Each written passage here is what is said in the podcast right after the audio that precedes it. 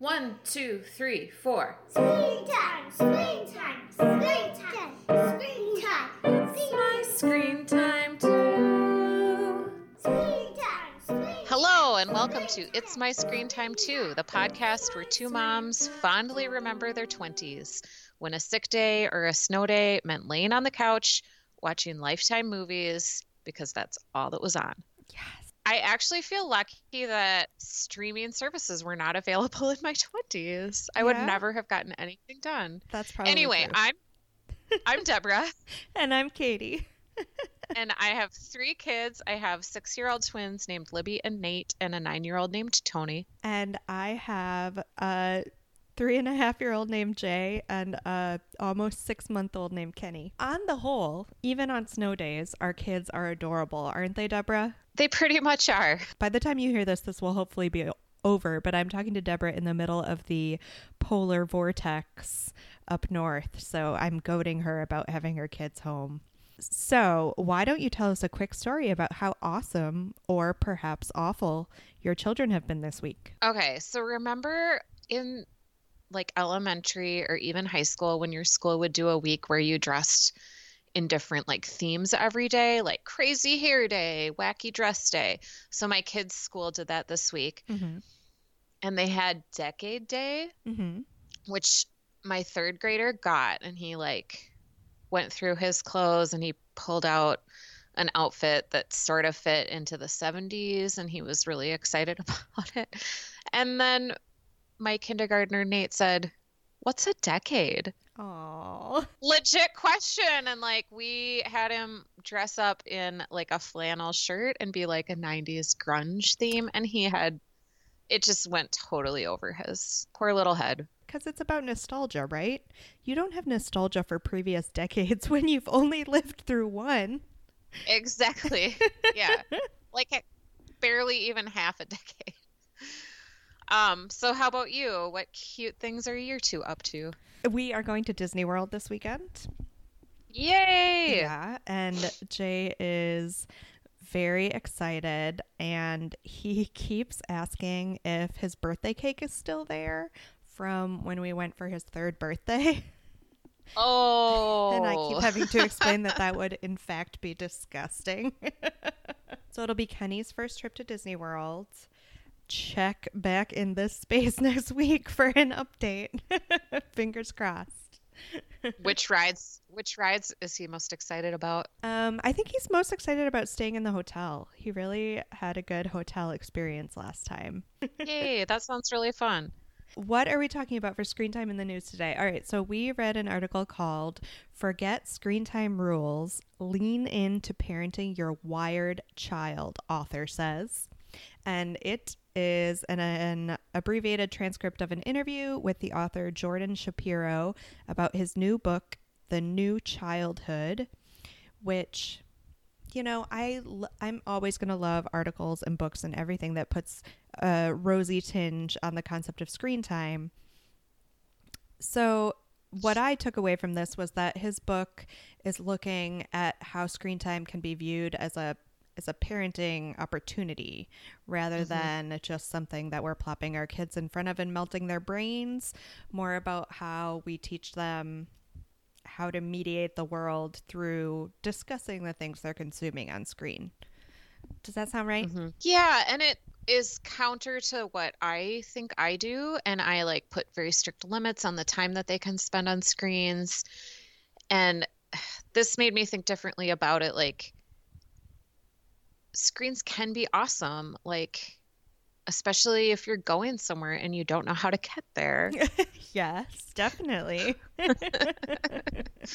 Or if you're out running errands and a friend texts you and wants to set up a play date, like you don't like there are so many advantages to screens. I think sometimes I tend to look at them just negatively because mm-hmm. I don't want my kids to be like video game zombies. Right. But right.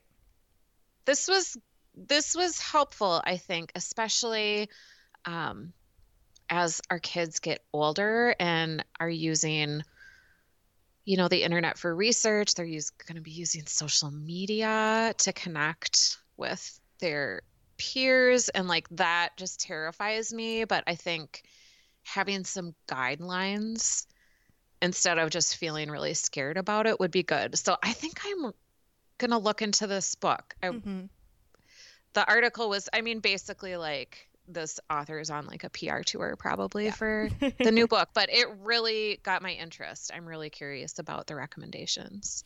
Yeah, listeners, you can't see our faces, but when Deborah started to bring up the concept of social media, we both got this like totally terrified look on our face. Yeah. Like I want to put that off for them as long as I can because it seems horrible. And I mean, it was a good reminder that the more you interact with your kids, with the things they're consuming on screen, whether it's just watching a movie and talking about the plot or like asking them what's going on in their Mario Brothers walkthrough, the more likely they are to like talk with you a little bit when it comes to things like social media later on. I mean, I'm not an idiot. I know that I'm not going to have a Gilmore Girls relationship with my children where they tell me everything, but like... You're not? Secretly, I'm hoping to. Maybe at least if screen time, if they're not brought up with screen time being this vilified thing that their parents hate, then, you know, there can be more of a dialogue to make sure that these terrifying things don't happen. I don't know. That... Maybe it's too rosy a way to look at it, but I like it. I like the rosy way. The New Childhood. We'll check it out, and you should too. Before we move on to our main topic, I just wanted to give a shout out again, listeners. We are recording this at the end of January, so you'll be hearing this a little late, but I just wanted to give a shout out to an actor from one of our old favorites. This past weekend was the broadcast of Rent Live on Fox. And it was fine. We're not here to talk about that. But we wanted to give a little shout out to Jordan Fisher, who played the role of Mark in Rent Live and did a fine job. And he was an alum from one of our favorites, Teen Beach Movie. Ooh. So way to go, little Jordan, moving from Disney-friendly musicals to once transgressive, now kind of tame musicals on television. Well done. Prime time. Yeah. Live on prime time. That's amazing. So this week we watched Carmen Sandiego. I've really been looking forward to this one because it's something I loved as a child. So it's a Netflix show. It's really new. It premiered on January 18th. The year is now 2019. And it stars Gina Rodriguez as Carmen. For those of you Gen Xers / older millennials, you may remember the computer game that was big in the 80s. And then later there was a game show on PBS with the title Where in the World is Carmen Sandiego, and also an animated cartoon. And in this Netflix like reimagining of the show, Carmen is a white hat criminal is the best way I can put it. So she's out there going all over the world committing crimes, but she's committing crimes to right the wrongs of the vile criminal enterprise. So she herself is a shady character, but she's doing it because she hates what the vile criminals are doing. And she has the help of a white hat hacker friend and some other coworkers, partners in white hat crime. So we picked it because obviously Carmen Sandiego was so good when we were kids. We've watched quite a few shows that are reboots from our childhood. We're playing right into the hands of the creators of these shows. So it's a pretty serialized show. So we watched just the first 3 episodes, Becoming Carmen Sandiego parts 1 and 2, and then episode 3, The Sticky Rice Caper. We'll go through these episodes one by one and then move on to our more general thoughts. Okay. So Becoming Carmen Sandiego Part 1 introduces us to the child Carmen Sandiego, who was abandoned and brought up on this island. And the only thing on the island is this school for thieves run by Vile. So she is essentially brought up to be a thief. When she's I don't know, I guess a young teenager, she finally convinces the staff to admit her as a student, even though she's younger than everyone else who would be there. And she's really excited because, you know, she's been raised to believe that being a thief is this wonderful thing. And she's already very skilled. So she goes to thief school. She meets some friends and she excels by all accounts until it comes time to do the final exam, in which an instructor who has it out for her essentially makes it impossible for her to pass. So all of her friends graduate from thief school and she does not graduate. So she's really disappointed. She's convinced that they are keeping her from graduating for some reason. So instead of just taking her fate sitting down, she decides to sneak away with the newest class of graduates as they go on their first caper. And that's where episode 1 ends. Right. Do you want to just summarize episode 2 really quick and then we'll talk about them both together because it was kind of a two-parter? Sure. So when she's stowing away on this mission, they end up at an archaeological dig in Morocco, and Carmen sees what the vile criminals are doing, and she realizes that they're criminals.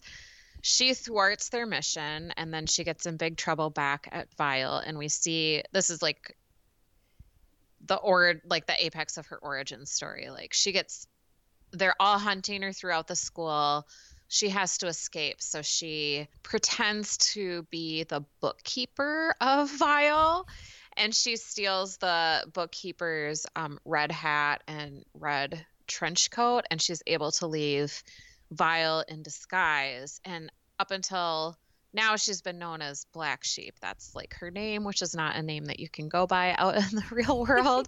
So when she makes contact with her white hat hacker friend, then he asks her what her name is. She looks inside the hat. The label on the hat is a fashion label called Carmen, and it's made in San Diego. So that is where her name comes from. And she cruises off on a boat and escapes Vile, but as we see later, they're still tracking her. So what did you think about Carmen's origin story? I really liked it. I have a lot of questions. It said that she just showed up at Vile, and the only belongings she had with her were a set of Russian nesting dolls, mm-hmm.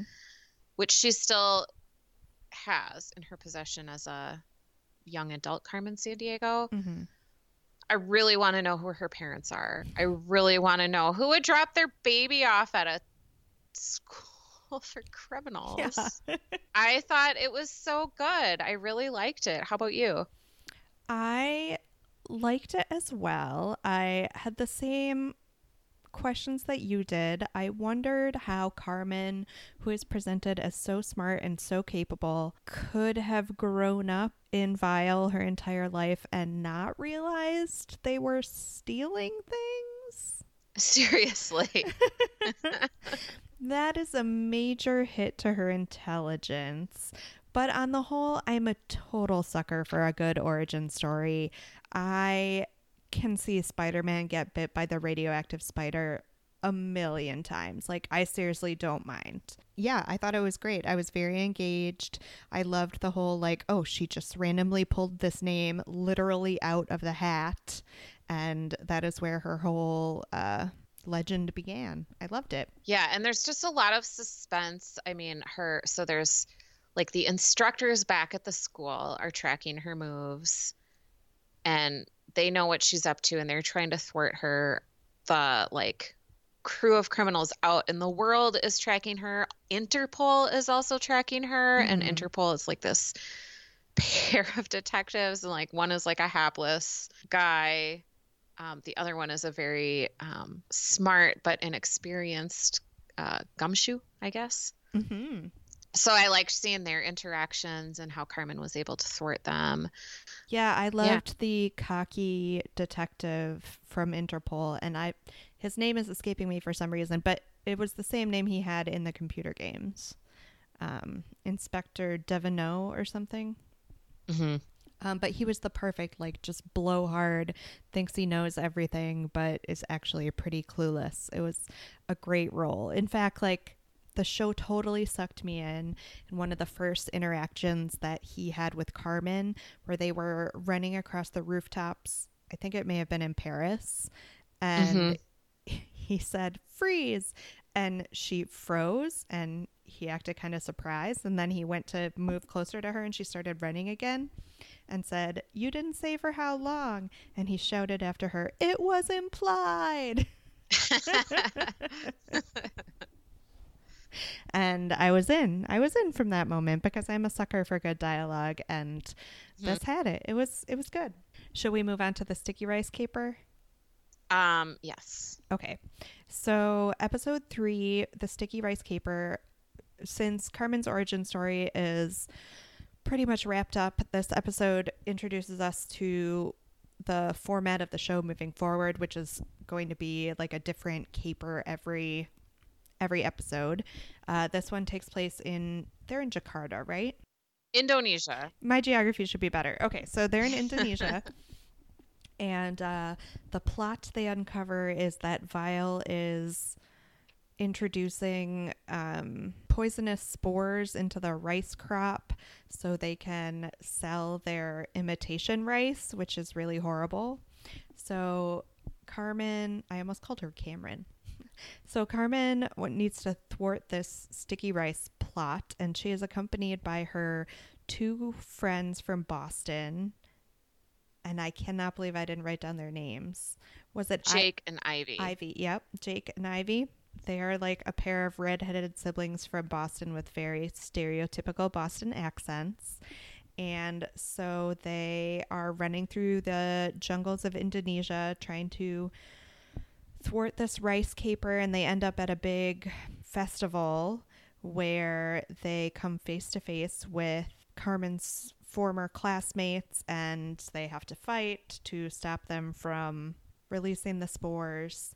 And in the end, Carmen and her allies are triumphant, and the rice is saved, and we all learned a little something about Indonesia and shadow puppetry. Okay, a couple things. I liked how they interspersed the facts about the country that they were visiting. I felt like it was slightly educational, but not in an overt, like, knock you over the head with it way. I did not know that Indonesia has the 4th largest population in the world. I did not know that either. I found that fascinating. Yeah, same. Even though so many people live there, is selling instant rice really a big money maker? I got the feeling like it was maybe less, well, it was certainly for the money, but also just for the fact that it would be unpleasant for the people affected by it. And the folks at Vile would really like to impose hardship on other people. Yeah, so they're like criminals, but they're also just mean. Yeah.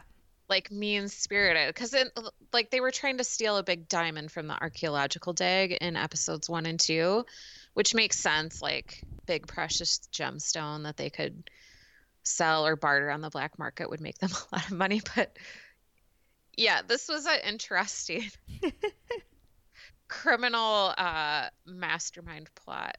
Also, speaking of dialogue, which you mentioned about episode 1, there was a exchange between Tigress, one of the Vile criminals, where she shades Carmen and calls her Dora the Explorer, which I thought was hilarious.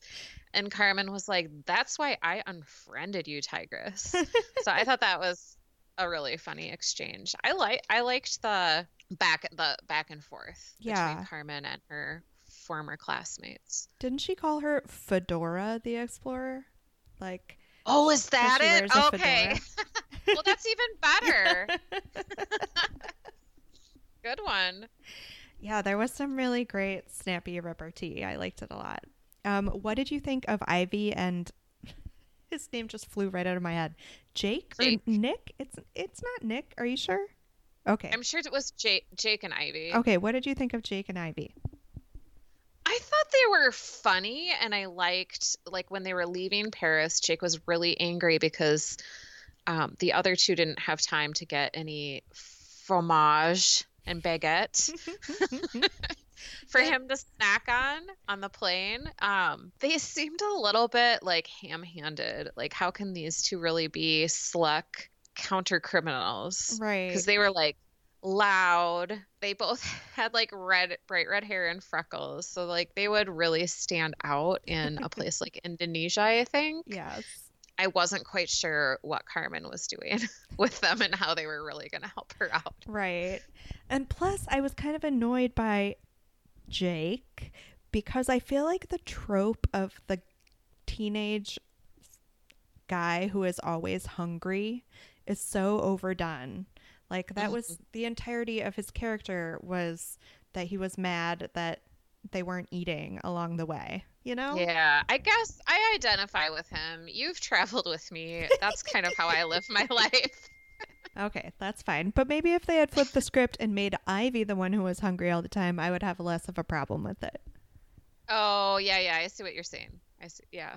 Yeah, that makes sense. I just feel like it was kind of a cheap character definition move. So did you play the Carmen Sandiego computer game or watch the show or the animated show?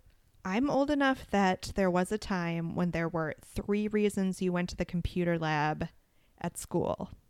One of them was to learn to type. Mm-hmm. One of them was to play Oregon Trail. Mm-hmm. And the third was to play Carmen Sandiego. Yeah, same. My geography knowledge should be better than it is because I so looked forward to those opportunities. But again, old enough that opportunities to go to the computer lab weren't all that common. Like, I don't even feel like it was weekly.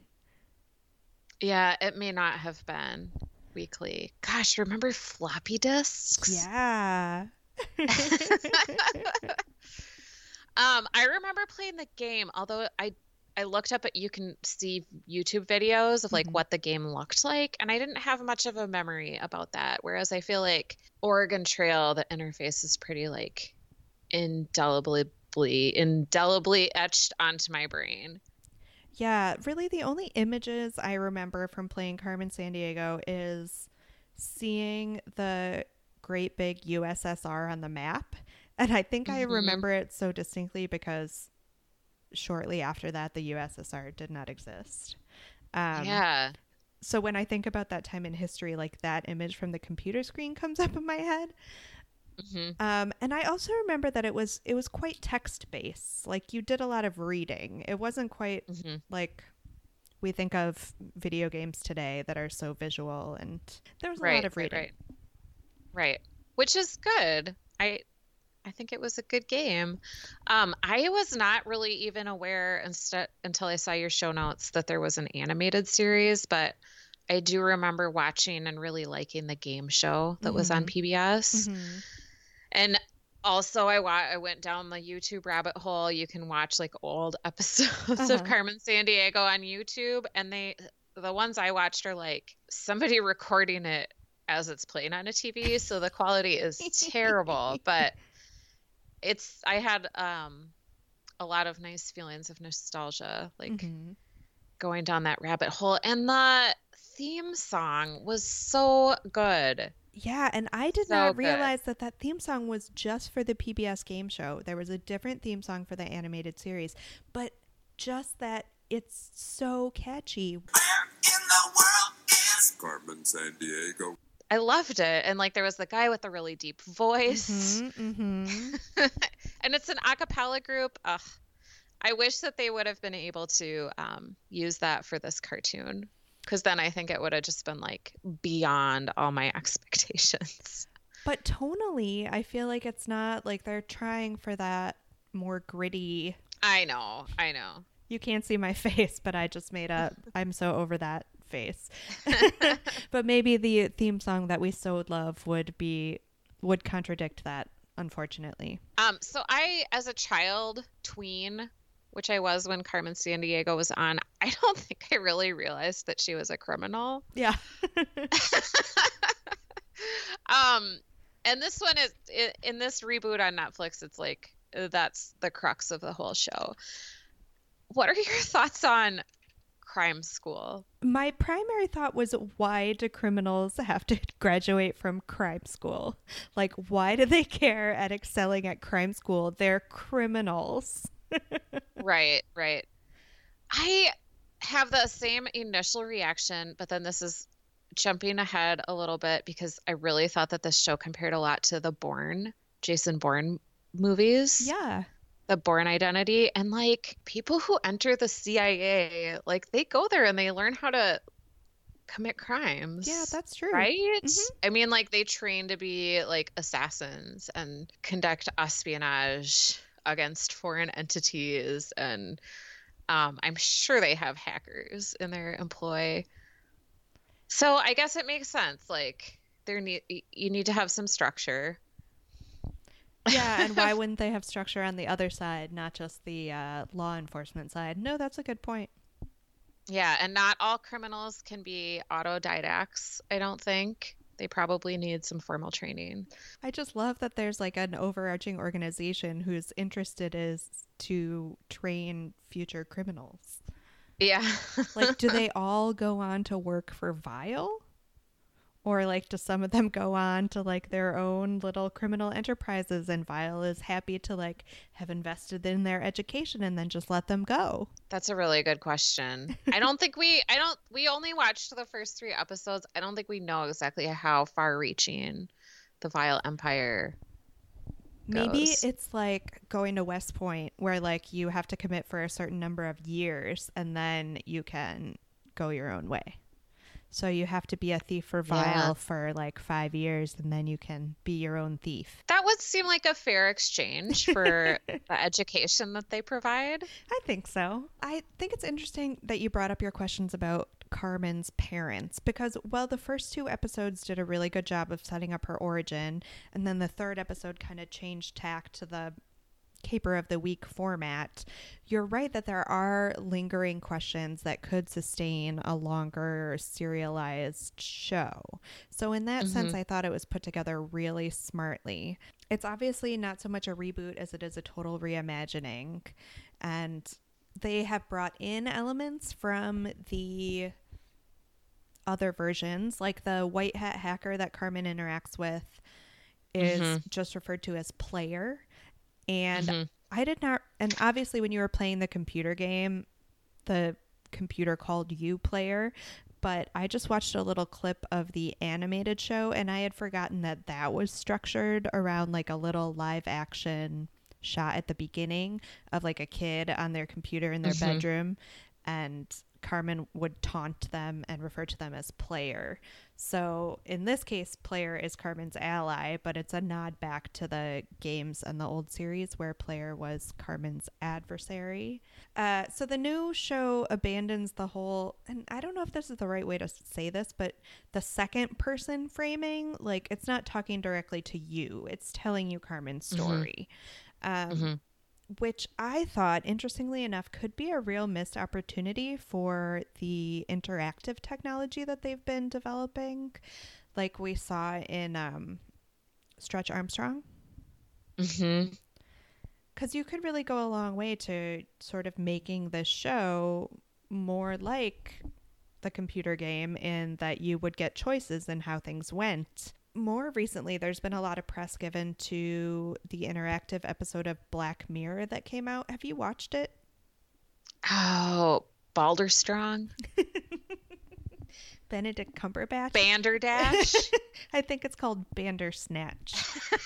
Okay, I have not. I've heard about it, but I have. And I mean, I was curious about that because we watched the Stretch Armstrong. I think this would be an awesome show for a blend. I can envision it like the CD-ROM adventure things that were available when I was like in junior high. Because you could choose where she goes next. But yeah, you could eventually view all the options like in a choose your own adventure story. Maybe down the line they'll do like isolated episodes like that, kind of like Stretch Armstrong did. I guess that's my hope for it. That would be great. So Gina Rodriguez plays Carmen, and she's from Jane the Virgin, right? Yeah, I thought she was excellent. Did you have any thoughts about any of the other characters' I have heard some complaints. Voices. Some complaints from Bostonians about the twins' accents. Oh, yeah. Sort of in a similar way that Deborah hates Midwestern accents on television almost uniformly because they're inaccurate.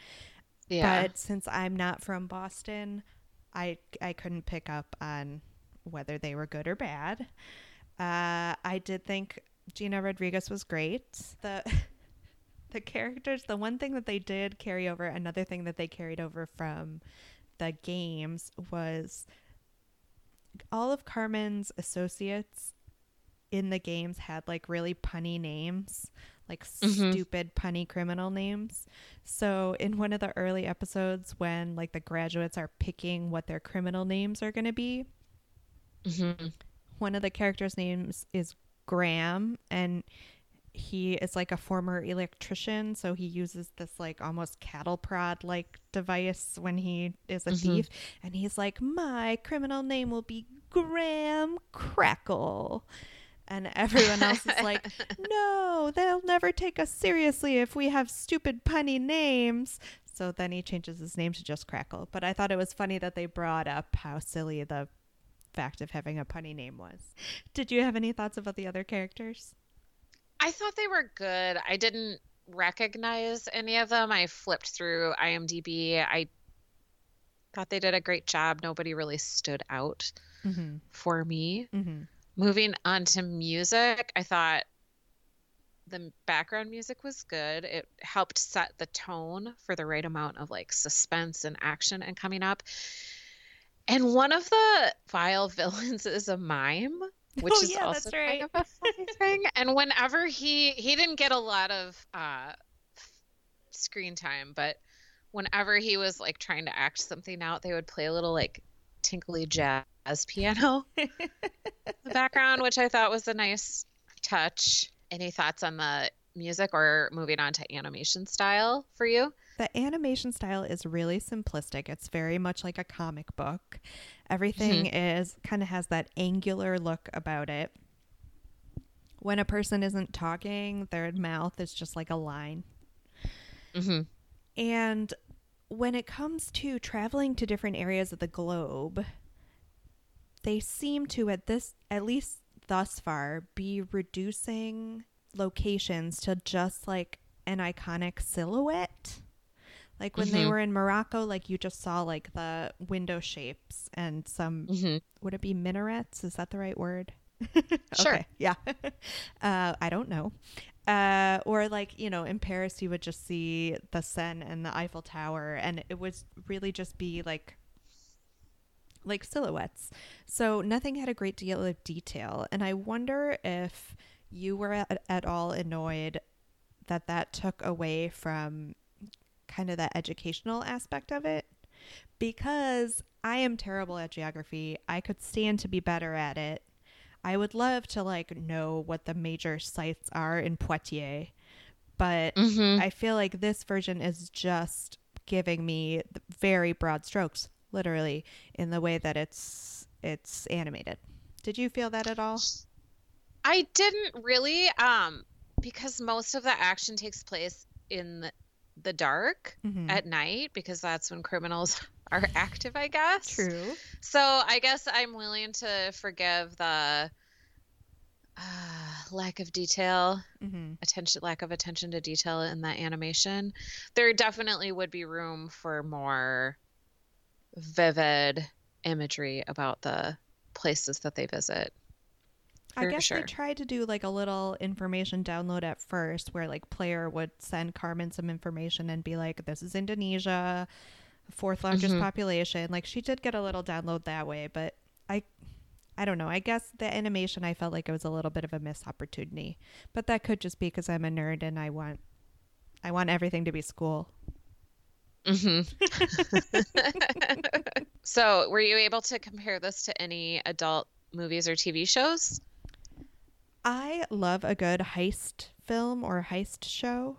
So yeah. I immediately thought of Ocean's 11 Or there was this British television show that I watched a long time ago, long enough ago that I actually had to Google it to remember its name, called Hustle.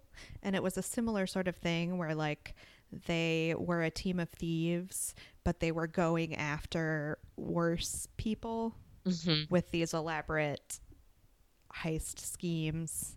And I love it. I love that you get to see the whole process, like the different steps that they take, like the different cons that go into making a successful heist. That stuff is catnip to me. So that's what it made me think of. You mentioned the Bourne films. Anything else?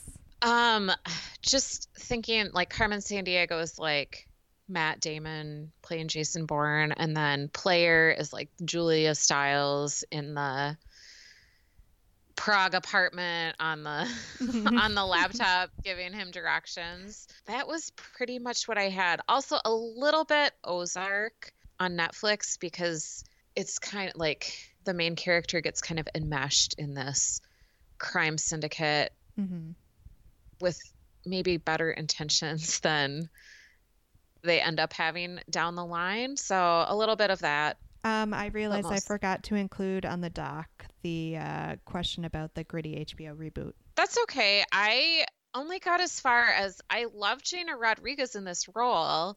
I wouldn't mind seeing like a live action Carmen. I think she could definitely pull it off. If it were filmed in those actual places, that would satisfy some of the more geographical things. I don't know. I would like to see it go back to the original PBS show and have it more of a game show. I think that could be really fun. I think, gosh, the opportunities for Carmen Sandiego are endless. I think it's a really good, like, as a skeleton for a TV show or game show concept. It's fantastic. Yeah, I think you could go so many different directions with it. As usual, I couldn't decide whether I wanted a comedy or a drama. So I had two thoughts. They could do like a HBO Carmen Sandiego starring Melissa McCarthy. Because here's the thing. Melissa McCarthy is so funny, but I feel like so often the characters she plays, the root of their funniness is in her weight.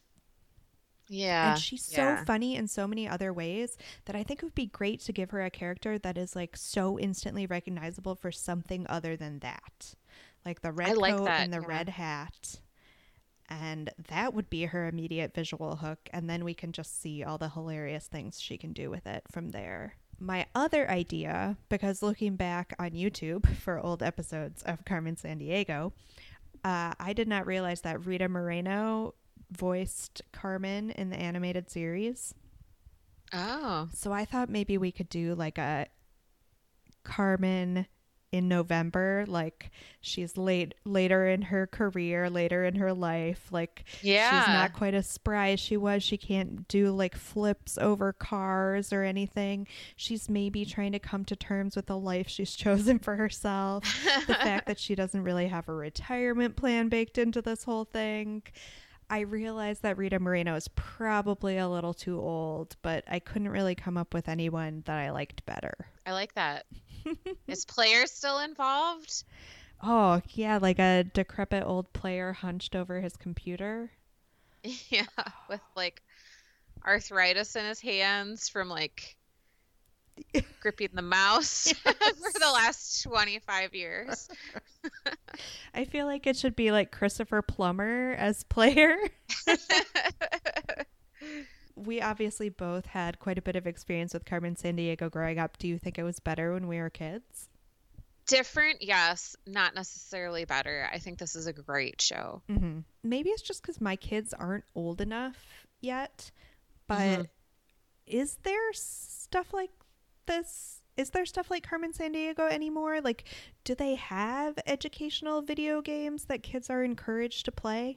I'm sure they do.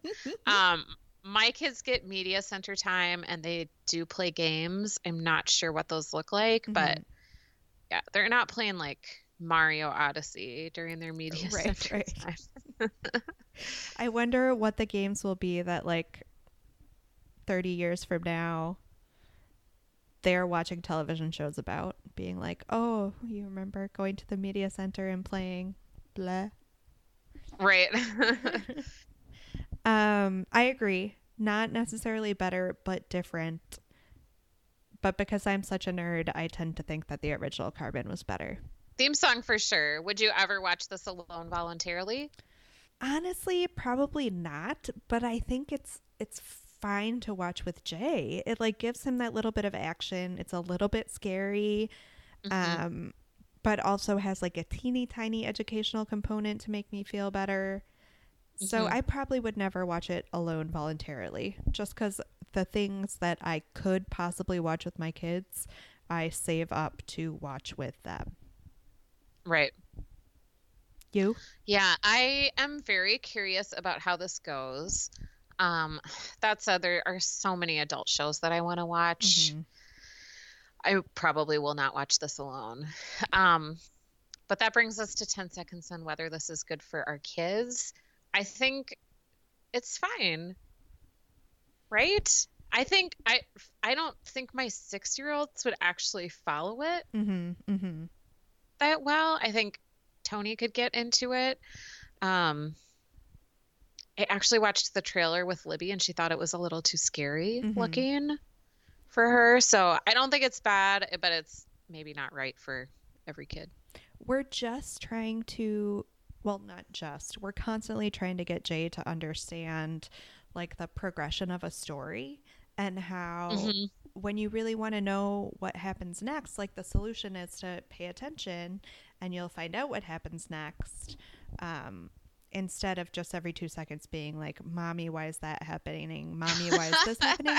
Which I understand, like, it's important for us to interact around screen time, but we're also trying to teach him like how a narrative works. And yeah, watching this show with him, it's like he finally kind of sort of got it, because yep. he would be like, mommy, I want to find out why she wears that red coat. I didn't really think it was bad for Jay. It's like, obviously he's not following the intricacies of it, but I would definitely prefer to have, for me, and prefer to have for him, the game show version. Yeah.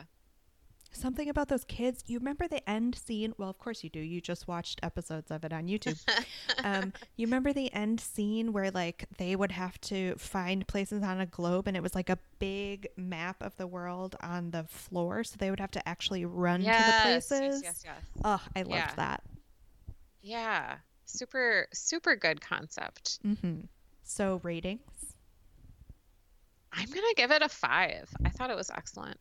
Yeah, based only on my nostalgia for previous iterations, I will give it a 4.5 just because I'm horrible. But yeah, it was really great. Really fun.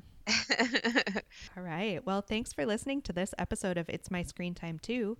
Please rate and review us on Apple Podcasts or wherever you get your podcasts. Or if you'd like, you can design an elaborate heist to steal an important artifact and just scrawl, listen to It's My Screen Time Too on that artifact. We would take that too. You can find us on Facebook to continue the conversation at facebook.com/myscreentimetoo. And that's also where you'll find out what we're covering in our next episode if you want to watch along with us. You can tweet us with show or movie suggestions or article suggestions, just general comments at myscreentimetoo, or you can email us at myscreentimetoo@gmail.com. Our theme music was composed and performed by Deborah and her adorable children, and our podcast is produced by me, Katie. Tune in next time for more real talk about the movies and TV beloved by kids and tolerated by parents. Bye! Bye! It's my screen time too.